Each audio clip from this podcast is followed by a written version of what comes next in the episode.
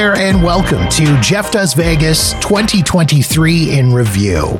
As the year comes to an end, I've decided to take a little trip back in time and reshare some of my favorite conversations from the last 12 months of the podcast.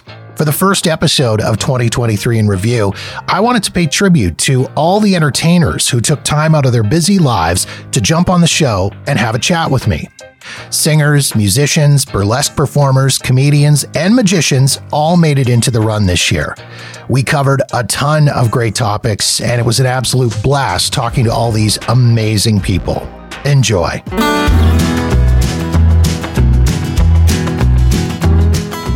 I've said it before and I'll say it again. Spiegelworld's Atomic Saloon show is one of the best, if not the best shows currently running on the Vegas Strip. And back in episode number 145 of the podcast, I was thrilled to be joined by one of the incredibly talented cast members. On one of my trips to Vegas this past year, I headed over to the super secret Spiegelworld headquarters, where I met up with Petra Massey, who's better known as Boozy Skunkton, the proprietor of the Atomic Saloon and Brothel, who also serves as the MC for the show. One of the many things we talked about was the process behind the creation of the Atomic Saloon show and Petra's initial reaction when she started seeing scripts and going through rehearsals most days I was like? Because, I mean, my journey was, um, you know, everyone's journey is a bit different, but I had been performing with my compadres. I toured Stephan and Toby for 20 years, and I hadn't done my own stuff for, well, since before I met them, because I used to be a solo performer. I was a street performer, stand up comedian, and, you know, just jobbing actress, basically. So suddenly I was kind of carving my own way, but without my three boys. And the whole, my whole character within Spymonkey's, I always want to be the star.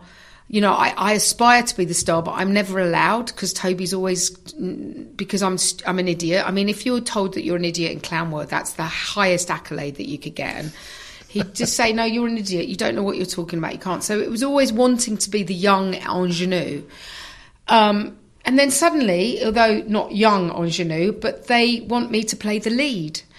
And then I was like, well, where's my comedy? Where where do I if I'm already the lead, how you know, am I playing the straight person? Am I am I what is this? And I, I found it really, really difficult. I mean, I had a comedy partner back then um, who was very, very funny and um, had been solo performing. So, you know, he was very, very strong. And I felt extremely lost. So, uh, and it was a real challenge for me to find my feet again um, in that way without Toby Aitor and Stephan and carving what is the new me in this show where I am playing the lead. Um, and I'd get I don't know if I'd get embarrassed, but you know, people would go, "Oh, you're the lead of the show." I'd, I'd say I'm the boss lady. You know, I'm the I'm the brothel owner because I do feel like you know I'm very for the fact that you know this show that you see is uh, just a small part of the big picture with all the the crew and the wardrobe and the management and all the performers and the musical directors and the director and the producer and it's you know sometimes they don't get credit. So this is me giving credit to everyone that put this show together because it, it took a a huge amount of work, but it was a huge amount of fun doing it. But uh, yeah, I was a doubting Thomas for I would say. Mm, I would say at least for the first four to five months mm-hmm. of performing it, I had to really find my way, and it was it was really challenging for me. But I have, and I feel like I'm owning it now, and I feel very in boozy skin and um, sort of the woman that you love to hate. I want to talk about Boozy because I mean she's she's out there. She's such a great character. She's so much fun. How much input did you have in developing that character? And and the bigger question is how much of you is in that character? Well, with Cal, um, we the clown is very much you. It's the part clown would. Uh, I, uh, sorry, Cal would always say it's your party self. It's yourself where you go into a party and you're on an absolute buzz and you are the belle of the ball. So it's that, it's that kind of energy. So Boozy is me to a certain extent. It's my sort of aggressive party self, my out there, outrageous, gregarious um, self. Uh, but we also had a script writer um, that came in, so he would come up with a lot of the lines or, and most of the script. And then I would tinker away at it, which I've done and I'm still doing because, you know, it's forever changing with the pandemic and now not the pandemic and masks sometimes and this and that. So I always, but I'm always very respectful. So I always make sure that, you know, I check in with Cal or check in with the resident director. Sometimes I'll just find a line and just go, okay, can I change it? Because that really worked. So you're constantly keeping it fresh. But yeah, the clown, the boozy is very much me. It's, I mean, that's why Cal got me in to do this job because he wanted that, that type of energy, that type of clowning. Um, and he wanted a, a strong female lead. How's the character evolved in the time that you've been performing the show now? Um, this has been again an interesting journey because I was playing the lead and I was the brothel opener and I had a whip and she was very um, aggressive, but it was too aggressive. When I first started, it was um, she was too frightening and it wasn't funny and I was playing the status rather than let the status just take over uh, and then I could play under. I was playing very high status and I was just too mean, mm-hmm. and a lot of the jokes weren't coming. Uh, they weren't they weren't working because people were just like, "Oh, I don't think I like you. Um, you're actually a bit of a cow." and you're horrible to people. So I just started turn, toning it down and finding the laughter of Boozy and finding the softness. Because I'm already high status, I'm already the brothel owner, I'm already their boss, the staff's, you know, everybody's boss. I could just let go. And I think I think that happened actually when I gained confidence that, you know, I could run the ship mm-hmm. basically because that's what I'm doing. I'm I mean a lot of people say that I'm I'm the glue of the show. I keep, you know, I keep, you know, I feel very responsible for making the the show uh, energetic and high and it, giving everyone their accolades, intros and outros and just keeping that energy up and and you know, uh, buoyed, and so the audi- audience are always interested, and also that our bits are interesting because they're such blow blow me away acts that you've got to try and keep up with that level of skill, you uh-huh. know, even if it's just verbiage and, um, you know, just ma- making jokes and stuff like that. And on a quieter night, that can be hard. Uh-huh. So sometimes I have to do this thing I call myself boozy bullet. So I just, I just absolutely keep the energy. And if there aren't any laughs coming, I don't wait for them you know, because there's nothing worse than waiting for a laugh that doesn't come. Yeah. And I can sort of tell when they're a quiet, they're enjoying it, but like a quieter audience. Mm-hmm. Otherwise, the energy drops. Do you ever have those nights when you walk out and you look at the audience or you do one of the gags or one of the jokes and it doesn't really land and you just think, oh, it's going to be one of those nights? Never. yeah, it happens on occasion. It happens on occasion. But you know, the beauty of this is we're such a tight company and such a tight cast that there's a twinkle in all of our eyes. And uh, most of the time, it gets to a point, usually when it's Jean Louis that goes out, Jerome, where the audience change and we have them in the palm of our hands. It takes them a little while to sort of settle into the show because as you know the opening song is pretty hardcore. Yeah. And you it sort of sorts um, sorts out the meat from the potatoes of who's going to be enjoying this show and who's not because you know it's not for everybody. Mm-hmm. Um, but usually I would say 9 times out of 10 there's a point in the show where it turns and then they're in the palm of our hands. Mm-hmm. And then we just I would say you know, most of the time it's just an absolute riot. Even on the quieter shows, winning those quieter shows over is is really lovely. You feel like they're with us. They're with us. They're a little bit quiet, but they're totally with us.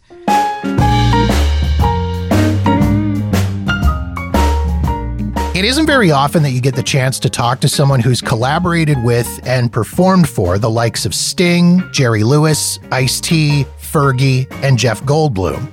So when you get that opportunity, you take it.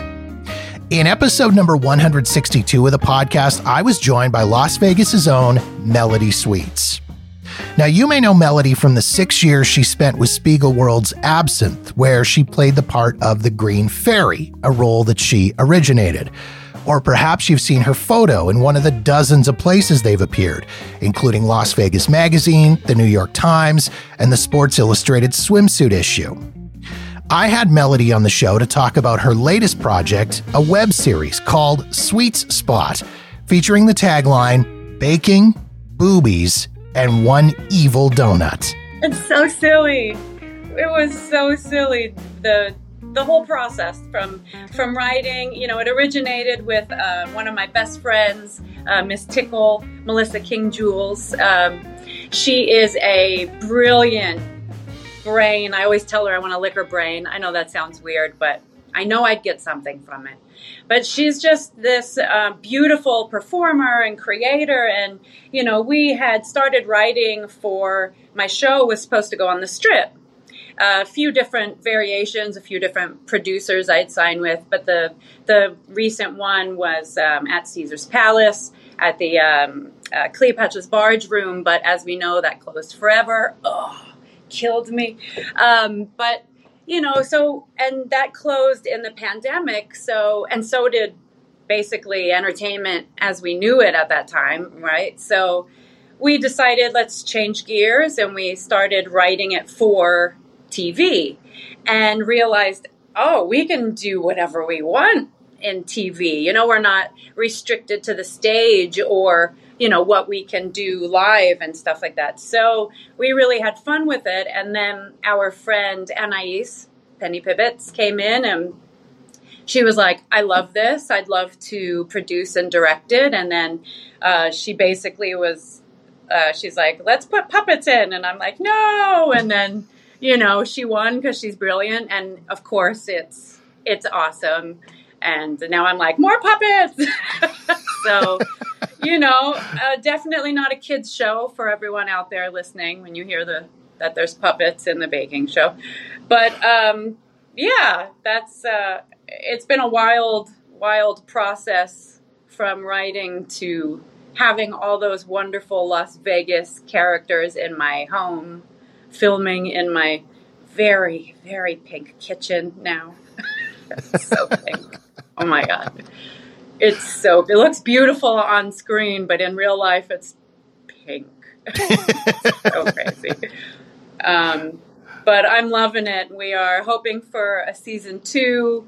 Um, you know, right now we're just trying to get get it out there and uh, go. We're going into this new world of screen instead of live. So it's a learning process for us, and we're just having fun with it. And and I assume you are a baker. You you enjoy baking, do you? I do. I I used to bake uh, for the foster kids in some of the homes that I lived in, and I didn't do the crazy stuff that I was doing now. But in the pandemic, uh, one of my sisters had come into town, and it was my birthday. I'm like, kind of pouting, make my own birthday cake, you know? And then it brought back that feeling and that that feeling of safety almost and realizing that what I made made people happy around me and even if it was for a laugh, you know. Um, and then we get to eat that happiness, which was always great, you know. So I just kept doing it and making crazy bakes for my neighbors. Uh, I'm now the neighborhood cake lady. I don't know how I feel about that, um, but it's happened, you know, and just getting the response that I do from some of the bakes that I've made for people, big elaborate things, you know, has been very um, heartwarming and rewarding in a very different and unexpected way. And so I just went with it, and it's on brand. My name. I was like, "This is great," you know. So, yeah, I'm just kind of going wherever it takes me and having fun with it, enjoying our time with my wonderful friends creating. I know the Vegas community is such a the entertainment community is such a close knit group of people. I assume you had no problem convincing anybody to be a part of this. Basically, going to them and going, I've got this crazy idea for a baking show with boobs. Do you want to be in it? I'm guessing everybody said yes. Actually, I I know for the people that I asked, I didn't give them very much info. I was just like, "Hey, you want to be a part of this project I'm doing?" You know, with uh, with Tickle and Anais, and they're like, "Yeah, sure." And um, you know, there were some very funny moments. Uh, for example, in uh, the fifth episode, you see the Virgin Mary, and um, she does some very questionable things in that episode and she was she's like what? She had no idea that that's what she was going to be wearing or doing. And she was just so on board you know with it. And that's how it went with most cases. They were just like oh okay cool. That's what we're doing. Okay. And a lot of people maybe didn't understand i think. But it was so much fun. And um, i think most of those people might return if uh, if we have that opportunity. I think we treated them well and had a good time. And we all got to eat afterward. So that was fun too. Always a bonus. Do you think that this is something that could translate to a live show though? Like could, you could very easily turn this into a live, you're going to bake something live on stage. I mean, it had many different variations. It uh, originally was very burlesque, very uh, elegant, classy, naughty, you know, but but this beautiful thing. And then the comedy kind of came in and and then like i said the puppets and evil donuts and stuff like that. So um, yes to answer your question it could definitely be a live show. And of course we've written a few versions of that. Um, we haven't really brought that to anyone's attention because we've been very focused on the filming and getting all the you know everything released. We've got bloopers coming, and you know the editing process has been a bit uh, slow, and we're we're just doing it as it goes, and hopefully learning a lot and doing it better the next time.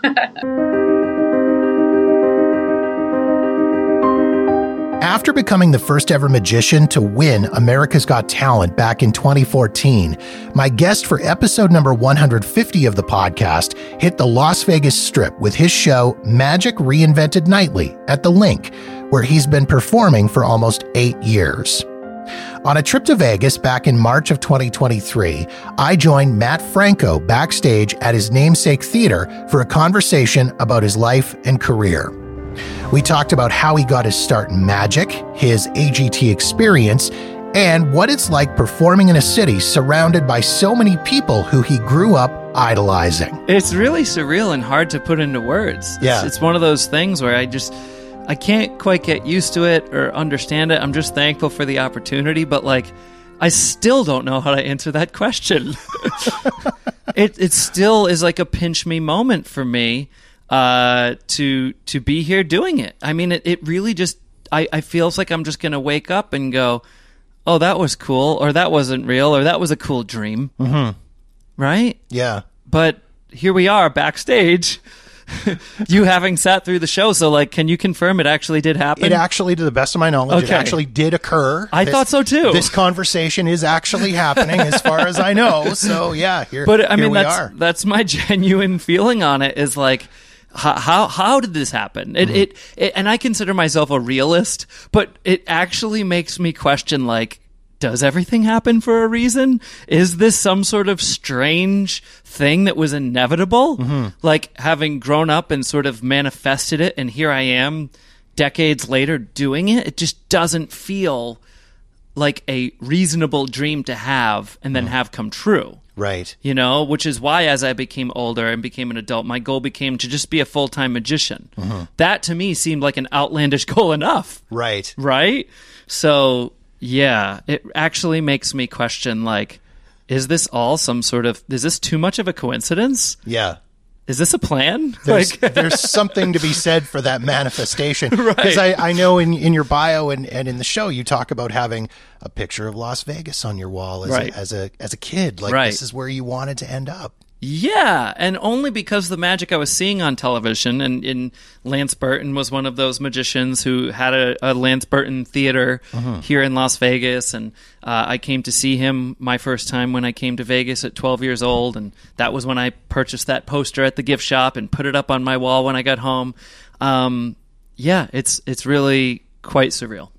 Now that you're in Vegas, is there anything that really kind of surprised you about the city? I know other entertainers that I've talked to and people that have come here have said they're they're quite surprised at how supportive the entertainment community is in this city as far as um, other cities they've been in, whether it's LA or New York, everybody's very competitive, not so much supportive.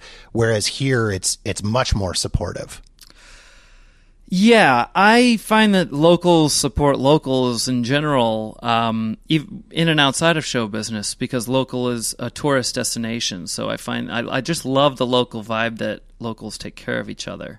Um, I also think there are just a lot of misnomers about Las Vegas, right? Like, I get snow in my backyard. People don't believe that. You know, uh, people say, "Oh, you're in Vegas." Like, "Oh, that must be so crazy," and then I have to like go into this explanation of it's not what you think it is, and it's it's a really cool local community and a vibe different from what people think of when they think of just the strip alone.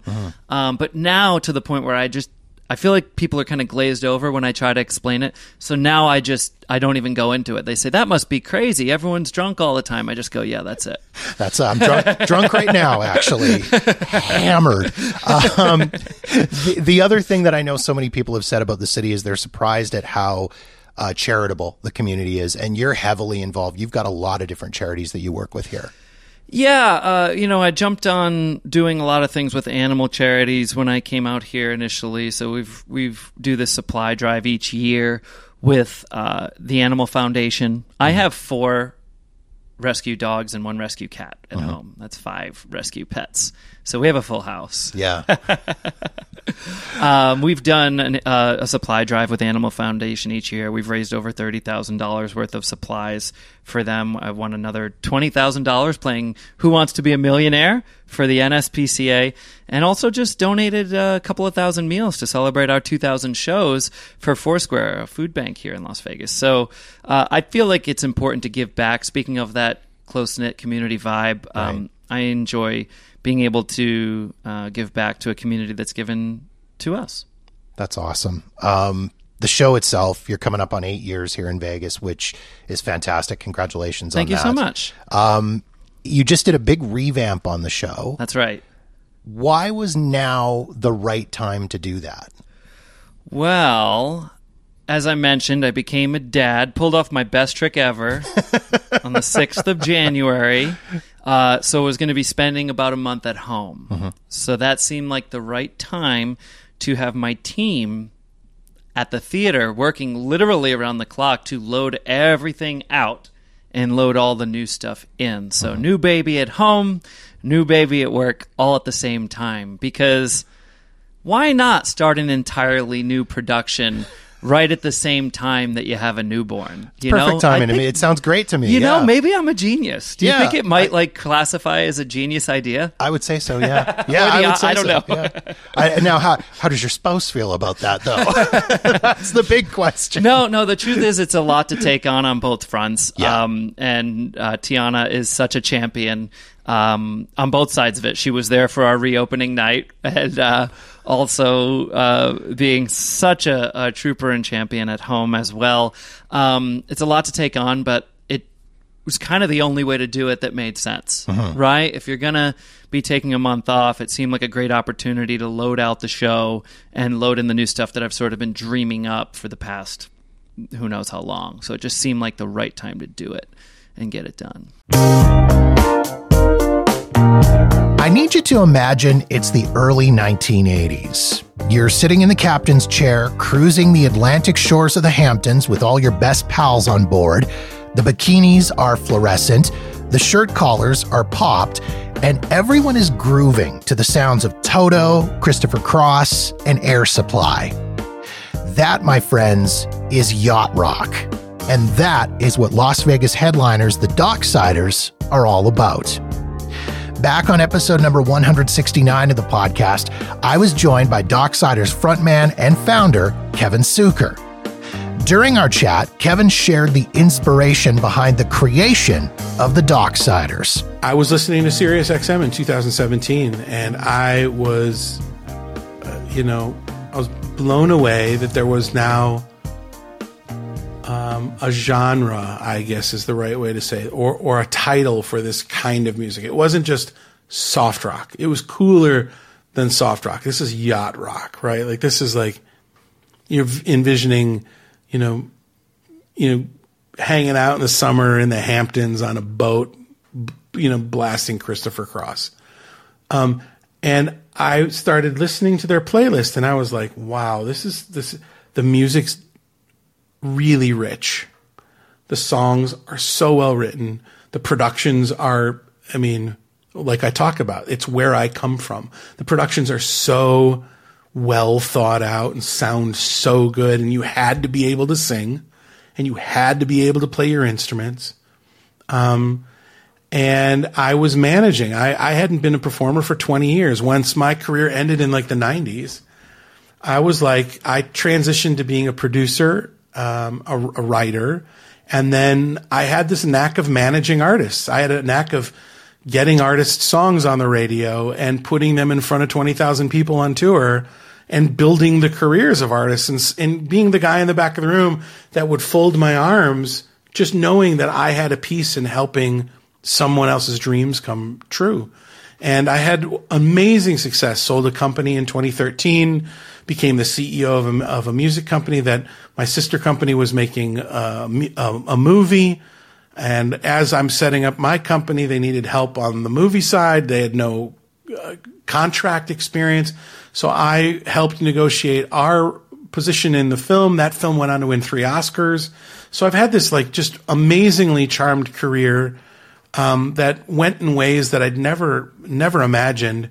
Um, but it it was 20 years since I had been on stage, and I said to the an agent of this kid that I was managing, who was playing with some of the biggest girl groups on the planet, Fifth Harmony and Little Mix, and he's this huge agent over at ICM in New York. And I was like, "Can you tell me this concept? There, there, there seems to be a phenomenon of tribute acts that are selling tickets in theaters, like real concerts." And he was like, man, listen, it's a legitimate business right now. There's a demographic of people, an age group that has money. They can spend $50 on a ticket. They can go spend $120 on a meal and they can go out on the weekends and see something that takes them back and takes them to a place that they remember when they were growing up.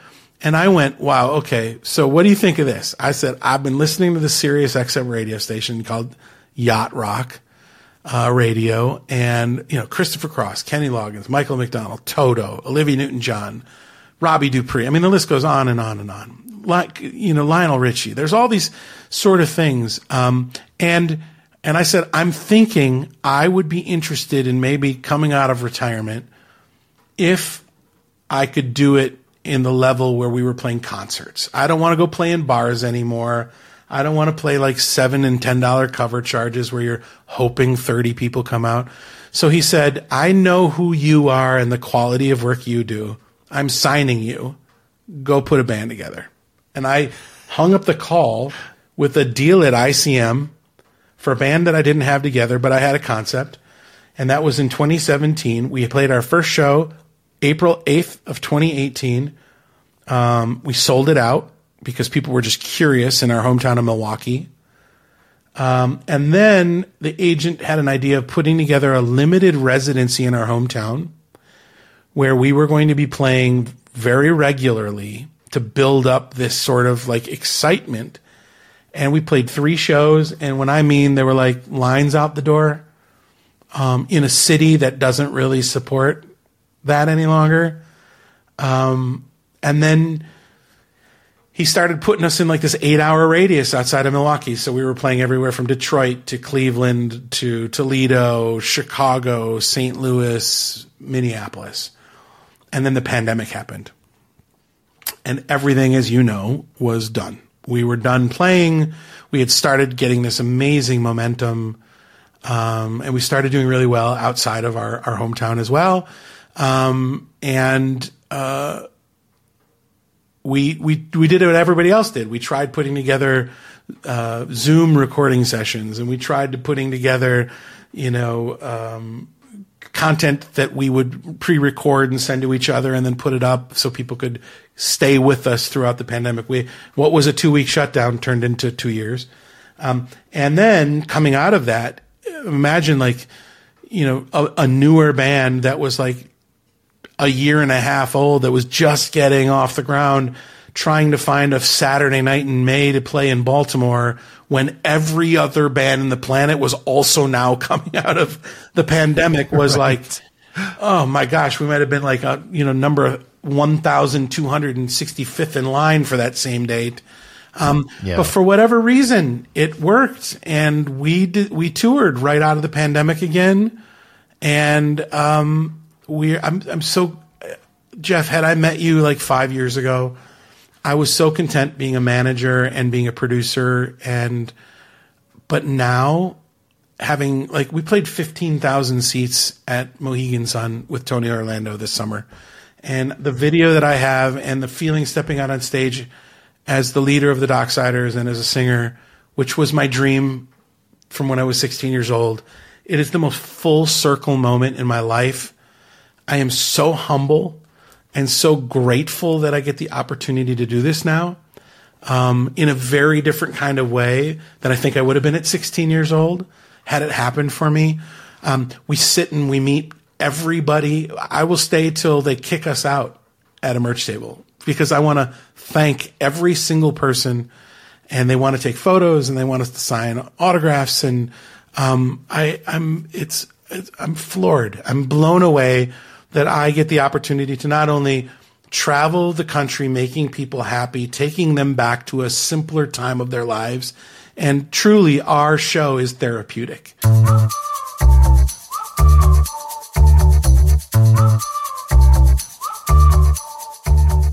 In years past, the Vegas Strip was jammed full of a combination of large scale production shows and mid level headliners, with the odd big time residency tossed into the mix. However, over the last while, Las Vegas has gone through a big shift in entertainment. The large scale productions are struggling. The mid level shows have either moved to off strip showrooms or shut down entirely.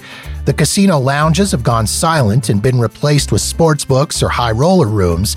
And Las Vegas Boulevard is absolutely littered with marquees advertising high priced residencies at almost every resort. To find out why this evolution has been happening, I turned to an insider in episode number 149 of the podcast. On one of my Vegas trips this year, I caught up with Vincent John from the Bronx Wanderers, who have been caught up in all these changes. Vincent and I connected at the lounge in the Luxor, and he took me behind the curtain on some of the reasoning behind all the changes happening in the Vegas entertainment landscape. Las Vegas has always been a cyclical place. Like, you know, for a group of years, it'll be family driven. And then the next five to seven years, it'll be all club driven. And next thing you know, all kids coming, you know, 21 to 35, they all go to clubs. And now you're seeing a giant shift towards sports, which is we're in the next cyclical thing of Vegas, which now people are going to see the Golden Knights. People are going to see the, the Raiders play at Allegiant Stadium. Uh, when I came out here in 2016, there weren't any headliners out here. You didn't have Bruno Mars and Katy Perry and Luke Bryan and all these people every night. All you had were the mainstays at Caesars, which are, you know, Elton John, Cher, you know, your usual Rod Stewart, your usual people. So people would go and spend money on, say, Elton John one night, and then the next night they have a little bit of money left over. Not a lot to spend 500 to see Elton John again, but maybe we'll take a shot on Bronx Wanderers. Maybe we'll take a shot on Tenors of Rock. Oh, maybe we'll take a shot on this Meatloaf musical. Now we're at a time where ticket prices are so ridiculously overpriced that people don't have that extra income to go to that smaller show the next day. You know, now they're spending $800 to go see Bruno Mars and maybe they'll spend 300 to go to a Golden Knights game. So you're seeing a lot of these shows, smaller shows kind of cycle out. And it's a sad thing because a lot of the rooms out here, like say for instance, you brought up Bat Out of Hell. That's that's like a fourteen hundred seat room you know, on a good night, they were selling maybe one to 200 tickets. I mean, you need smaller rooms out here. But at the same token, people aren't going to go see a smaller show when they have the option to see Bruno Mars, Katy Perry. This has now become a tour destination. Look at the uh, giant Madison Cube that's going to be out here. The, the Yeah. Sphere, I'm sorry. Sorry, Yeah. Madison Square Garden. You know, you got to love it. y- you know. Yeah. It's uh, that's going to be twenty thousand people a night. Yeah. and U2 is going to headline that this year. So imagine how much Live Nation is going to be charging for those tickets. So it's in a state of flux. It always has been in a state of flux. I'm lucky that I moved down to a hotel at the South Point where they're packed Monday through Monday every night with my demographic that goes and sees a Bronx Wanderers show. Right. So I'm I'm lucky that I'm a I'm only doing three days a month now. I'm no longer doing 27 days a month. Uh-huh. Which again, once you limit the supply, you increase demand.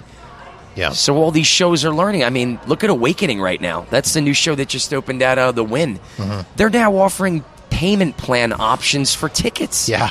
Where instead of spending $150 at once, you can do $10 a month. So now imagine spending $10 a month. You see a show, you don't like that show. The next 10 months, you're still paying for a show you didn't like. You know, I I never thought I'd see the day I'd see that. Yeah. Ever. Yeah. So I- I'm as flabbergasted as to where this town is going to, but I'm, I'm going to say this it's sports, online betting, and giant headliners. Mm-hmm. That's where it's going. Are are some of these smaller shows are they are they being pushed out or are they doing this on their own? Are they making these decisions or is it a, a combination of the two to to this is survival, this is what we have to do? A lot of the shows, I mean, look, if anybody could stay and make money and be in one place, it's a win. But I mean, you know, I have friends like Queens of Rock and MJ Evolution. A lot of the shows were at that theater Mosaic. Uh-huh. The theater itself closed down. And all those shows in that room were spectacular. And they're all looking at me going, you know, how do we get into a Tropicana or a Westgate or, or, or a mainstay hotel? And I look at them and go, the amount of money you're going to spend on Vegas.com, the amount of money you're going to spend on marketing, uh-huh. the amount of money you're going to spend on labor and the union. I mean, before you even make a dollar, you've lost $15,000 that week. Yeah. And if you're selling anywhere from 20 to 60 tickets, you're going to, you can't float. Yeah. And I'm not saying I'm better than any one of them. That's why, like, I'm no longer doing Westgate because while Bronx Wanderers were there for 14 months, we lost some weeks. We made a little money some weeks. We were even some weeks. But it it's not a money making model. Mm-hmm. It's not. The hotels have basically turned into landlords where they no longer get behind the show. You no longer have a thing where, oh, okay, Bronx Wanderers, you're going to bring in 100 people. Let's support you. But then those 100 people are going to go to one of our restaurants. Those 100 people are going to gamble at our place. Those people are going to, you know, maybe go see Barry Manilow. It's no longer every department's counting on everybody. Uh-huh. Entertainment only cares about entertainment. Food and beverage only cares about food and beverage. Yeah. And that's why South Point, I feel like, is the last hotel that does it right, where entertainment will lose ten thousand dollars that month, but they but they pay me a flat out check. I don't go there and have to pay for anything. Right. Because they look at me and go, well, you're bringing in 400 people that are going to eat at our restaurant, that are going to drink at our bars, that are going to gamble at our slot machines. So everybody wins in that scenario. And that's why Human Nature's there, the Righteous Brothers are there, we're there. And I feel like that is the future. This whole 26 days a month thing is going to be a thing of the past because if shows aren't going to be able to afford the union, they're not going to be able to afford the marketing costs. You can't anymore. If a hotel isn't going to get the marketing, why should the shows have to take care of the marketing? Okay, if you're going to, if you're going to make us take care of the marketing, give us a piece of the bar. And then they look at us and go, "No." So then we have to look at them and go, "Then we're not coming." If you're not going to be there and help us, why are we going to bring people in to lose money and help you? It's interesting you mentioned those shows like yourselves, Righteous Brothers, Human Nature. Yeah. Those are all shows that all headlined on the strip. I mean, Human Nature was how many years at the Venetian? They were uh, uh, maybe 10, 8 to 10. They were there a long time. Yeah, Righteous Brothers played for a very long time. They were at uh, they were at Harrah's I for, for at quite Harrah's a for a long time, And you guys bounced between Harrah's and the LINQ. And, and I, mean, opened at Harrah's February of 2020. Yeah. A, lot, a lot of good that did me. Yeah. When a month later the pandemic hit and I was on unemployment. but uh, yeah, I mean, Westgate was so kind to us. They picked us up and had never even saw our show. Yeah. and they just picked it up based on word of mouth. Yeah. But it was a thing where we just we weren't making money and we were working far too much. Right. Far too much. Again, we were, I'm salaried, so I made my money, but my producers were losing tons of money. Yeah. And now everybody kind of just gave the finger to the strip and said, okay, if you're not going to take care of anybody, we're going to go where people take care of us. Mm-hmm. And South Point is, in my opinion, the only hotel that's doing it right.